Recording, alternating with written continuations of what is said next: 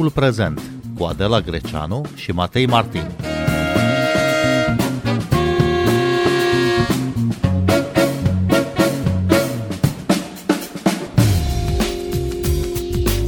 De la începutul invaziei rusești în Ucraina au avut loc în Europa câteva manifestații pro-ruse, unele organizate chiar de rusofoni care s-au declarat victime ale urii și hărțuirii, altele organizate pentru susținerea războiului declanșat de Vladimir Putin. Despre manifestațiile proruse și manifestațiile mișcărilor neonaziste și de extremă dreapta din Europa în contextul războiului din Ucraina vorbim uh, astăzi la timpul prezent. Bine v-am găsit! Noi suntem Adela Greceanu și Matei Martin și invitatul nostru este politologul Andrei Țăranu, prodecan al Facultății de Științe Politice din cadrul SNSPA. Bun venit la Radio România Cultural! Bună seara! În Germania au avut uh, loc manifestații ale rusofonilor care s-au declarat victime ale discriminării, ocazie cu care a fost fluturat și steagul Uniunii Sovietice.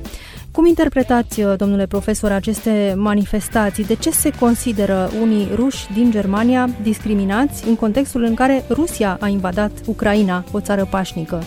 Cele două evenimente nu sunt uh, neapărat legate sau sunt legate într-un sens în care probabil minoritatea rusă din uh, Germania și din întreaga Europa se simte vizată de o formă de discriminare, fie directă, cum s-a întâmplat în Germania, fie indirectă, prin uh, practic uh, eliminarea din grupurile sociale, prin eliminarea din din, în anumite cazuri de la locurile de muncă, uh, ceea ce ei resimt ca fiind o formă de agresiune la identitatea lor. Deci, în ultima vreme, ne referim la uh, ultimii 10-15 ani, problema identității a devenit o problemă foarte serioasă în spectrul și în spațiu politic. De la Black Lives Matter la, în Statele Unite, care sunt împotriva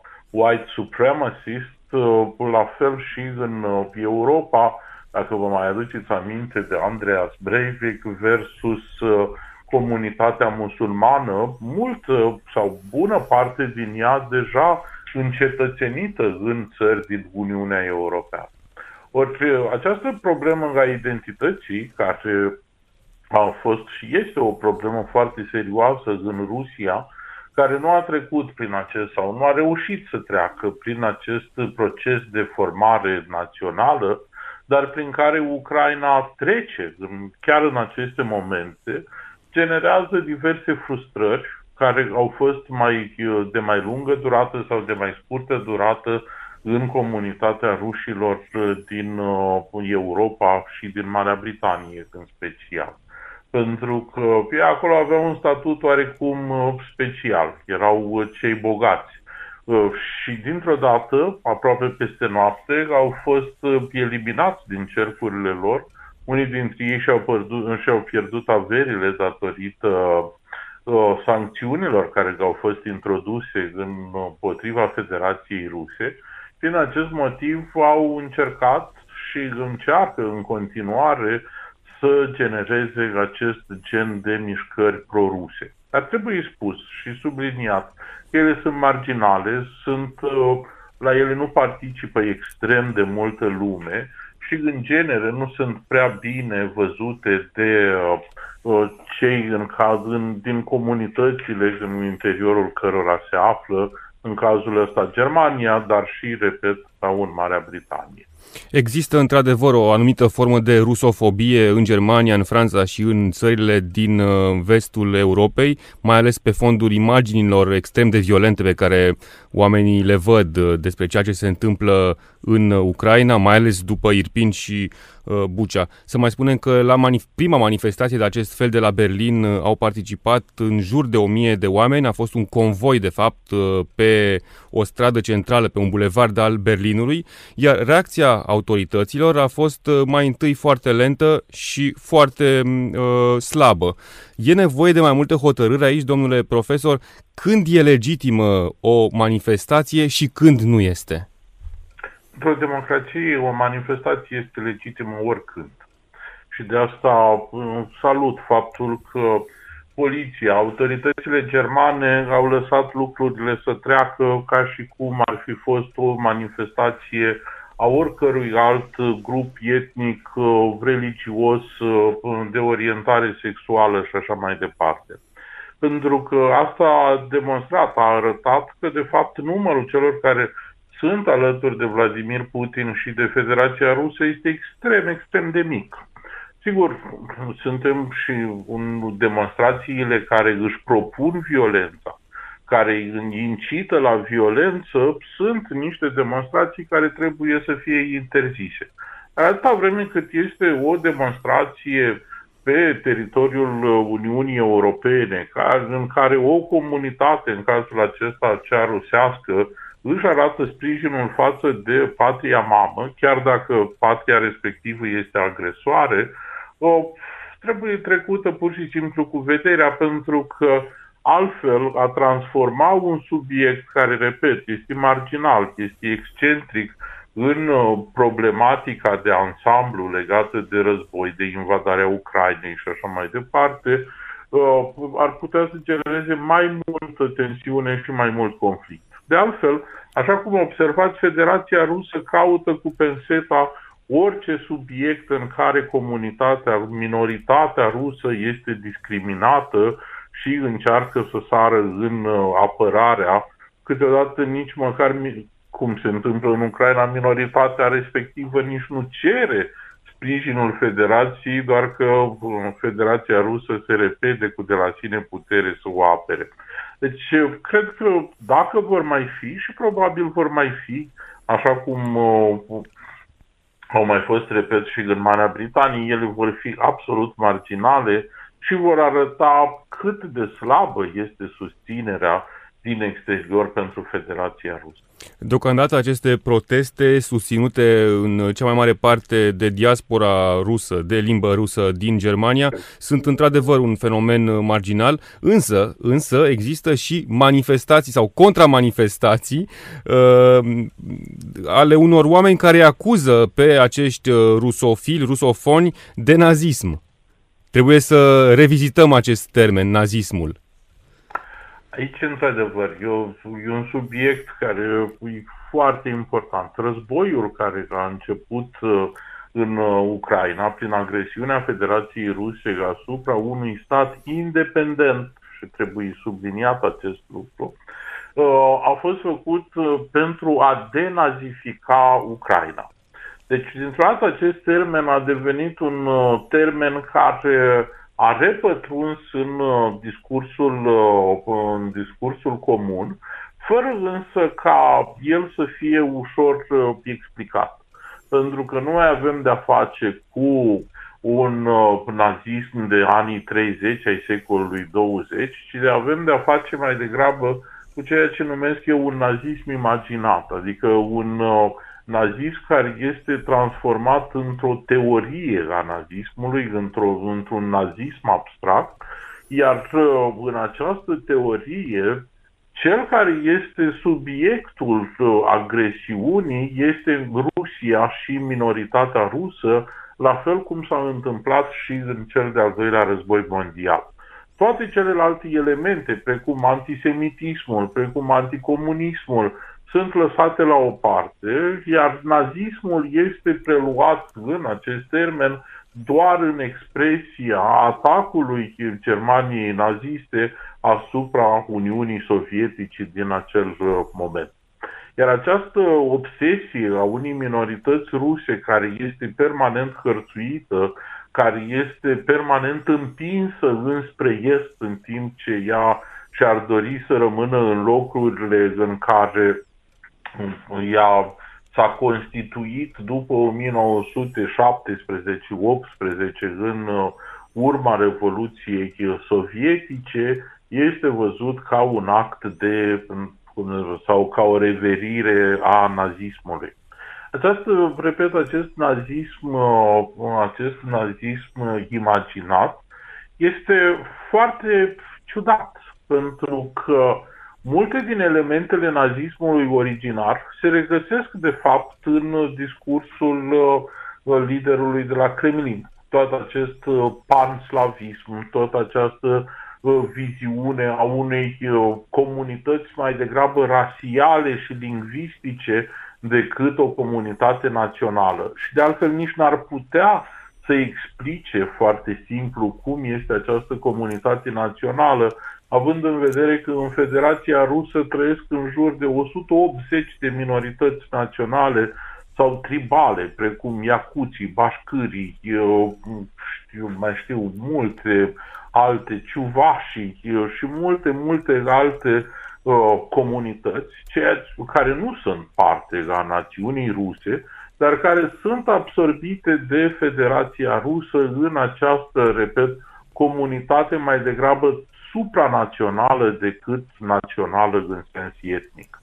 De aici această viziune ciudată pe care la un moment dat Dugin a construit-o pentru a explica această dimensiune a Rusiei și care a fost preluată de propaganda rusească, chiar și după ce Dugin a fost eliminat din cercul zero al puterii, de, și Vladimir Putin construiește astăzi o narațiune în care ai, pe de o parte, o națiune blândă și supusă și care e aleasă de divinitate împotriva unui Occident care a decăzut extraordinar de mult. Și ei sunt cei care luptă cu acest uh, Occident care, din nou, este nazist prin această decădere. E vorba de Dugin, ideologul uh, putinismului. da. Iar uh, acest război care își propune, după cum a spus însuși Vladimir Putin, denazificarea Ucrainei, șterge de fapt orice urmă de identitate ucraineană din această țară și până la urmă orice urmă de umanitate. Deci unde sunt naziștii până la urmă? E foarte complicat repet, e o hermeneutică în bună măsură inutilă. Avem de-a face, sigur, în acest moment cu un proces pe care Vladimir Putin l-a pornit, deși clar că era împotriva lui, și anume procesul de nation building, adică de construcție națională a unei națiuni ucrainiene. Ucraina nu a fost sau este un teritoriu pe care au fost totdeauna foarte multe comunități și, și doar o parte, o minoritate din ea este vorbitoare de ucrainiană. Sunt români, sunt maghiari, sunt polonezi, sunt brusofoni foarte mulți, adică ruși sau persoane care, stabilite în timpul Uniunii Sovietice, au folosit limba rusă. Există și o minoritate tătară semnificativă care s-a retras din Crimea după 2014. Toate aceste persoane, în urma acestui conflict, vor avea un motiv de solidaritate națională care cel mai probabil se va transforma în decursul a două, trei generații în ceea ce vom putea numi atunci națiunea ucrainiană, în egală măsură cum vorbim astăzi despre o națiune română, maghiară, germană, poloneză și așa mai departe. Ori Ucraina, care trece prin acest proces, are succes, în timp ce Rusia, tocmai datorită diferențelor mari pe care le aminteam anterior, atât din punct de vedere religios, etnic, tradițional și așa mai departe, nu poate și nici nu va putea să impună la nesfârșit dominația unui singur grup lingvistic, rușii, asupra tuturor celorlalte grupuri, eh, haideți să-i spunem, eh, non-ruse. Iar aceste grupuri eh, trebuie să fie absorbite într-o idee superioară, într-o idee care să fie mai degrabă non-națională, ci transcendentală. Și pentru asta se folosește această viziune a unei a treia Rome, a, unei, a unui stat care este înconjurat și care trebuie să reziste în fața unei agresiuni care vine tot mai mult dinspre vest. Există un uh, autor, sigur, de ficțiune, care scrie extraordinar uh, de bine în, uh, și care în acest moment este plecat uh, din uh, Rusia, Vladimir Solokov, care explică cum s-a construit și cum se construiește această paradigmă și ea a început să se construiască mai degrabă după 1990, când Rusia, Federația Rusă, nu avea de fapt niciun fel de motiv după Uniunea Sovietică să reziste în forma în care exista în acel moment. Motiv pentru care au și fost conflictele masive din Dagestan, din Cecenia, din alte uh, zone, mai degrabă limitrofe, uh, Federației Ruse, în care Federația Rusă s-a impus, fără însă să aducă ceva în plus decât pur și simplu dominației prin violență. Ceea ce într-un fel vedem și în cazul uh, și în cazul Transnistriei, a Osetiei de Sud, Abhaziei și așa mai departe. În Serbia, extremiștii de dreapta au ieșit pe străzi să-și exprime susținerea directă pentru războiul declanșat de Vladimir Putin în Ucraina. De ce cred acești oameni că Rusia e îndreptățită să invadeze țara vecină, un stat independent? Cazul Serbiei este special, pentru că sârbii sunt în cea mai mare măsură în construcția lor identitară și în construcția lor uh, națională, mai ales după războiile din fosta Iugoslavie, într-o postură în care permanent au cerut lumină, puneți între ghilimele, de la răsărit, adică de la uh, Rusia. În 1877-1878, prin uh, Marele Război, la care a participat și România și și-a obținut independența, Rusia a construit Bulgaria, dar în egală măsură a conferit independență și regatului Serbiei, care a devenit, uh, haideți să-i spunem, punctul de pornire a fostei Iugoslavii. Sârbii sunt, uh, uh, sunt slavi și ortodoxi. Ori, la fel cum maghiarii se simt înconjurați de cele trei mari culturi, germană, slavă și latină, în egală măsură, în momentul respectiv și poate și în acest moment sârbii se simt înconjurați de maghiari, de turcofoni, în special cei din Bosnia-Herzegovina, și de latin, în cazul ăsta românii, și au relații și destul de proaste, că au fost istorice cu vecinii lor bulgari, deși vorbesc aproximativ aceeași limbă. Ori plecând de aici, această idee a unei cetăți înconjurate, a unei cetăți asediate, a făcut ca de-a lungul istoriei și iată și în acest moment să creadă, să spere că singurul lor salvator este fostul imperiu țarist și la, pentru o foarte scurtă perioadă Uniunea Sovietică și mai ales după pierderea Kosovoului în Federația Rusă.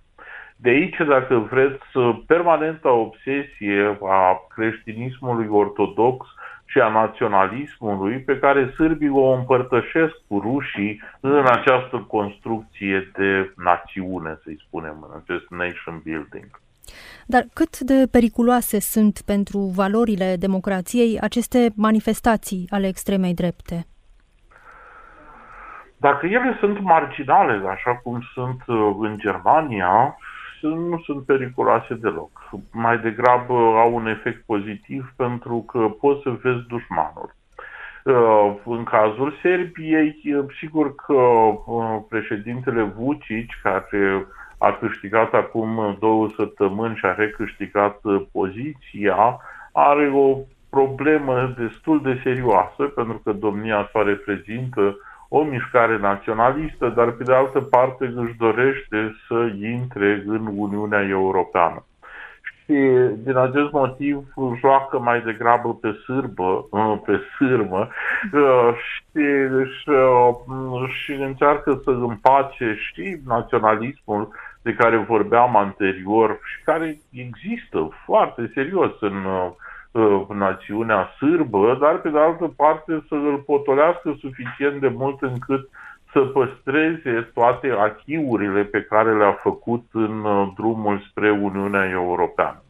Uh, nu știu dacă îi va fi ușor, mai ales că frustrarea în cazul Serbiei va crește, văzând cât de repede o țară precum Ucraina primește acreditivele pe care Serbia le-a tot uh, amânat în diverse formule uh, și uh, în special uh, problema nerezolvată cu Kosovo și Metohia uh, în uh, procesul de integrare înspre Uniunea Europeană.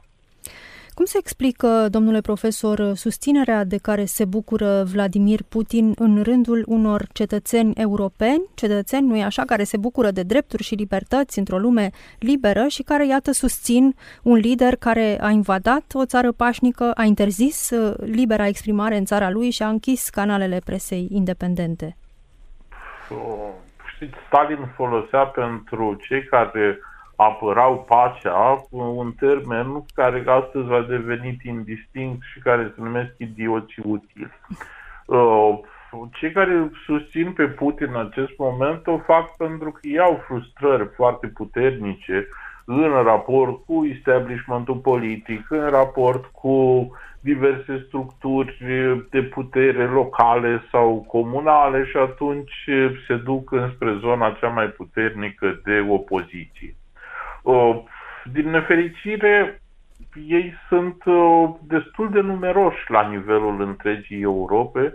Nu vorbim doar de cei care nu vorbim de cei care pur și simplu ies la suprafață, ci vorbim de această masă tăcută pe care o vedem că votează cu Eric Zemur în Franța sau votează cu partidul Patria Noastră din Ungaria, adică partide chiar de extremă dreaptă, partide care, deși nu spun explicit că sunt alături de Federația Rusă în acest conflict, au toate mesajele pe care un Vladimir Putin uh, sau uh, Jirinovski, care tocmai a decedat de curând, le aveau uh, acum 2-3 ani în Federația Rusă. Ori asta pentru că democrația este un spațiu care trebuie să fie păstrat așa. Trebuie și cei care își au opinii separate, oricare ar fi acestea, să fie ascultați și să nu fie neapărat blamați, pentru că altfel, dezvoltând aceste complexe de inferioritate, duc totul, așa cum am văzut chiar în ultimii doi ani, înspre o lungă teorie a conspirației, care pătrunde în zone în care la un moment dat nici nu te-ai fi așteptat.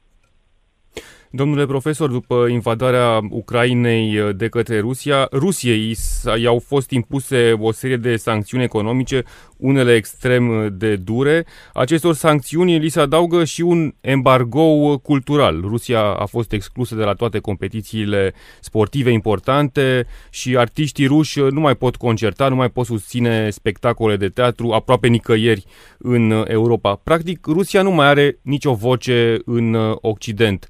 Credeți că vom mai putea reciti uh, Dostoevski, vom mai putea vedea lacul uh, lebedelor uh, cândva și să simțim uh, cum ne-am fi simțit înainte de această invazie, de acest război? Ar fi absurd să nu o facem. Nu are nicio legătură. Am văzut că există uh, acest, uh, această presiune de cancel culture. Uh, dar uh, și care e foarte interesant de data asta vine dinspre partea dreaptă care uh, acum mai un an și jumătate, în timpul incidentului George Floyd, um, incrimina același cancel culture uh, în Statele Unite ale Americii. Cancel culture nu ar trebui să existe. Uh, ci ar trebui devalate doar acele dimensiuni ideologice care sunt în fiecare din operele de secolul XVIII, XIX, poate 20, Uh, din uh, operele unor autori care, într-un fel sau în altul, dependenți de epoca în care trăiau, au scris, au simțit, uh, au compus lucruri care astăzi ar putea să fie ofensatoare. Dar nu cred că ar trebui să eliminăm toată cultura, pentru că cineva la un moment dat ar putea să găsească ceva care să nu-i convină într-o parte sau în alta din uh, cultura de până în acest moment. Uh, mai mult decât atât, trebuie spus că nu toți artiștii, uh, nu toți artiștii ruși au fost eliminați de pe scenă, ci doar acei artiști care și-au arătat admirația sau susținerea pentru Vladimir Putin, pentru acțiunile Federației Ruse în Ucraina și așa mai departe. Continuă să existe foarte mulți uh, autori, scriitori, uh, compozitori, care ruși fiind, retrași poate mai de mult sau uh, abia acum din Federația Rusă și care sunt în continuare, uh, în care sunt în continuare bine primiți uh, în uh, societatea europeană. Domnule profesor Andrei Țăranu, vă mulțumim uh, pentru interviu. Noi suntem Adela Greceanu și Matei Martin. Cu bine, pe curând. Asculți timpul prezent. Timpul prezent e un talk show zilnic despre politică, societate și cultură difuzat la Radio România Cultural. Ne puteți asculta pe Apple Podcasts, Google Podcasts, Castbox, Spotify și altele.